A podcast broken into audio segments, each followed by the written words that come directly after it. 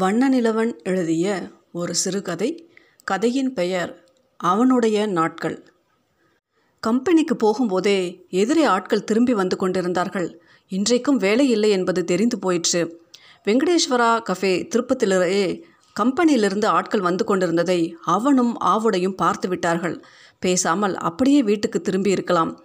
ஆனால் ஆவுடை வீட்டுக்கு திரும்பவில்லை. அவள் வராவிட்டாலும் பரவாயில்லை. அவனையும் வீட்டுக்கு போக விட மாட்டாள் சங்கரனுக்கு அம்மா மேல் கோபமாக வந்தது. இன்றைக்கும் வேலை இல்லாமல் ஆட்கள் திரும்புகிறார்கள் என்றதுமே சங்கரனுக்கு சந்தோஷமாக இருந்தது. ஆனால் ஆவுடைக்கு கண்ணீர் முட்டிக்கொண்டு வந்தது. ஏற்கனவே இந்த வாரத்தில் இரண்டு நாள் வேலை இல்லை. இன்றோடு சேர்த்தால் மூன்று நாளாகிறது. வார சம்பளம் குறைந்துவிடும். சனிக்கிழமை ரேஷன் வாங்க சிட்டை வட்டிக்காரனிடம்தான் போய் நிற்க வேண்டும். சங்கரனுக்கு சீக்கிரமாக வீட்டுக்கு போய் சாப்பாட்டு சட்டியை வீட்டில் போட்டுவிட்டு நிர்மலா வீட்டுக்கு போக வேண்டும். இப்படியே திரும்பினால் பதினைந்து நிமிஷத்தில் நிர்மலா வீட்டுக்கு போய்விடலாம். அங்கே போய் எப்படியும் ஒரு அரை மணி நேரமாவது சிலோன் ரேடியோ கேட்கலாம். முக்கியமாக நிர்மலாவிடம் பேசி கொண்டிருக்கலாம். நேற்று ராத்திரி கேபிள் டிவியில் பார்த்த படத்தை பற்றி சொல்லுவாள். நிர்மலாவுடன் இருந்தால் வீட்டு ஞாபகமே வருவதில்லை. அவளுடன் இருக்கும்போது ரொம்ப சந்தோஷமாக இருக்கிறது.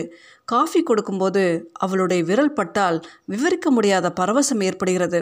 ராத்திரி வீட்டுக்கு திரும்பும்போது தான் நரகத்திற்கு போகிற மாதிரி இருக்கிறது. அந்த நாள் ஏன் முடிந்ததென்று இருக்கிறது. தசரா ஆரம்பித்து மூன்று நாட்கள் ஆகிவிட்டன. எல்லா கோயில்களிலும் தினசரி கச்சேரி நடக்கிறது. தெருவுக்கு தெரு மைனர் பார்ட்டிகள் போட்டுக்கொண்டு வெளியூர்களிலிருந்து கும்பம் ஆடுகிறவர்களையும் நையாண்டி மேளங்களையும் கொண்டு வந்திருந்தன. அம்மா தான் ஒன்பது மணிக்கு மேல் வீட்டுக்கு வந்தால் திட்டுகிறாள். அதற்காக கண் முழித்து தசரா பார்க்காமல் இருக்க முடியுமா என்ன? அக்கா கம்பெனிக்கா போறிய. அதான் வேலை இல்லையே. வீட்டுக்கு போங்கக்கா. எதுக்கு போட்டு வீணா அலையுதிய? என்றாள் பாக்கியம். இல்லை ஃபோர்மேன் அண்ணாச்சியை பார்க்கணும். அதான் போய்கிட்டு இருக்கேன் என்றாள் ஆவுடை. பாக்கியம் கொஞ்சம் தள்ளி போனதும் இவளுகளுக்கு என்ன வந்தது? நான் எங்கேயும் போகிறேன் ரோட்டில் போகிறவ பேசாமல் போக வேண்டியது தானே? இவகிட்ட கேட்டுக்கிட்டு தான் ஒவ்வொன்றுக்கும் செய்யணும் போல இருக்கு என்றாள். எதுக்கு அந்த அக்காவை போட்டு திட்டுதீங்க? வீணா அம்பட்டு தூரம் எதுக்கு அலையணும்? வேலை இல்லையே. வீட்டுக்கு போங்கன்னு சொல்லுதா. இது ஒரு குத்தமா? அவளை போய் கண்ட மனைக்கு பேசுதியே என்றான் சங்கரன். இந்த அன்னைக்கு உனக்கு ஊர் மேய போகணும். கம்பெனி லீவுனா உனக்கு கொண்டாட்டம். இப்படி தினசரி வேலை இல்லைன்னு வீட்டுக்கு திரும்புகிறோமேன்னு எனக்கு வயிற்றில் புளிய கரைக்கி. சங்கரன் பேசாமல் தலை குனிந்து நடந்து கொண்டிருந்தான். கோபத்திலும் எரிச்சலிலும் ஆவுடையுடைய நடையின் வேகம் அதிகரித்தது. முணுமுணுத்து கொண்டே நடந்தாள். தூத்துக்குடி பஸ் ஒன்று அவர்களை கடந்து சென்றது. அப்பா வேலை இல்லாமல் வீட்டில் உட்கார்ந்து நாலைந்து வருஷமாகிவிட்டது. சங்கரனையும் மூன்று பொம்பளை பிள்ளைகளையும் வைத்துக்கொண்டு ஆவுடை அநேகம் பாடுபட்டாள். எஸ்எஸ்எல்சி முடித்ததும் அவனையும் பொட்டுவெடி கம்பெனிக்கு தன்னோடு வேலைக்கு கூட்டிக் கொண்டு போனாள். அவர்களுடைய வார சம்பளத்தில்தான் குடும்பம் ஓடியது.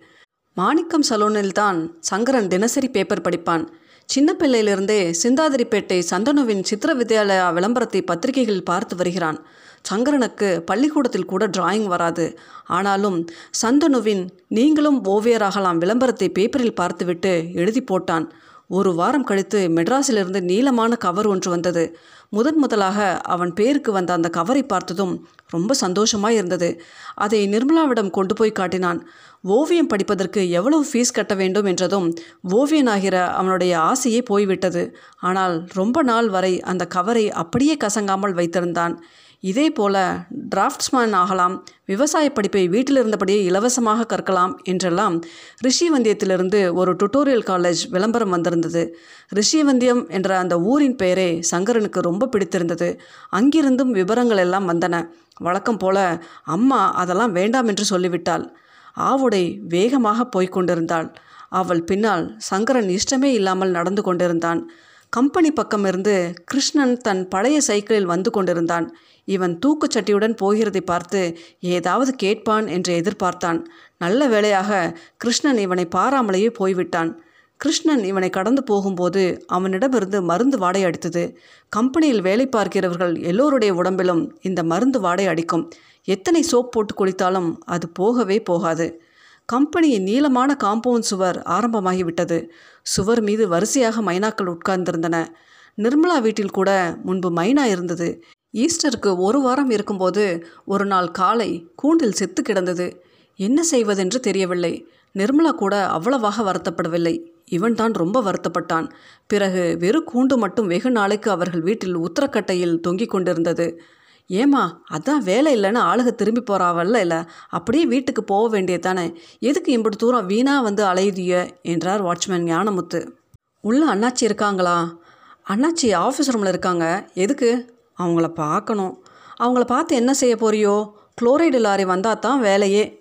ஏதாவது கழிவு கிழவு கிடந்தால் பார்க்கலாம்னு தான்.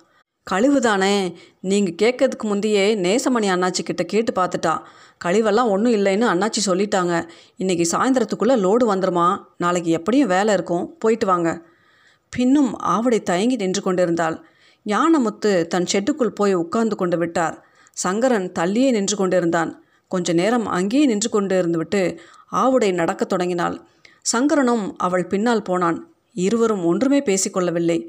வீட்டுக்கு வந்ததும் ஆவுடை தூக்குச்சட்டியை வைத்துவிட்டு படுத்து விட்டாள் கொஞ்ச நேரத்திலேயே தூங்க ஆரம்பித்து விட்டாள். தங்கைகள் பள்ளிக்கூடம் போயிருந்தனர். அப்பாவையும் காணவில்லை. அம்மா தூங்கியதும் சங்கரன் புறப்பட்டான். சட்டை வேட்டியெல்லாம் கருமருந்து வாடை அடித்தது. வெயிலில் வந்ததால் அந்த நெடி அதிகமாக இருந்தது. வேறு சட்டை மாற்றலாம் என்று கொடியில் கிடந்த சட்டையை எடுத்து மோந்து பார்த்தான். அதிலும் மருந்து வாடை அடித்தது. இத்தனைக்கும் அது துவைத்த சட்டை. வீடு பூராவுமே கருமருந்து வாடை அடிக்கிற மாதிரி இருந்தது. சட்டையை மாற்றாமலேயே நிர்மலா வீட்டுக்கு புறப்பட்டான்.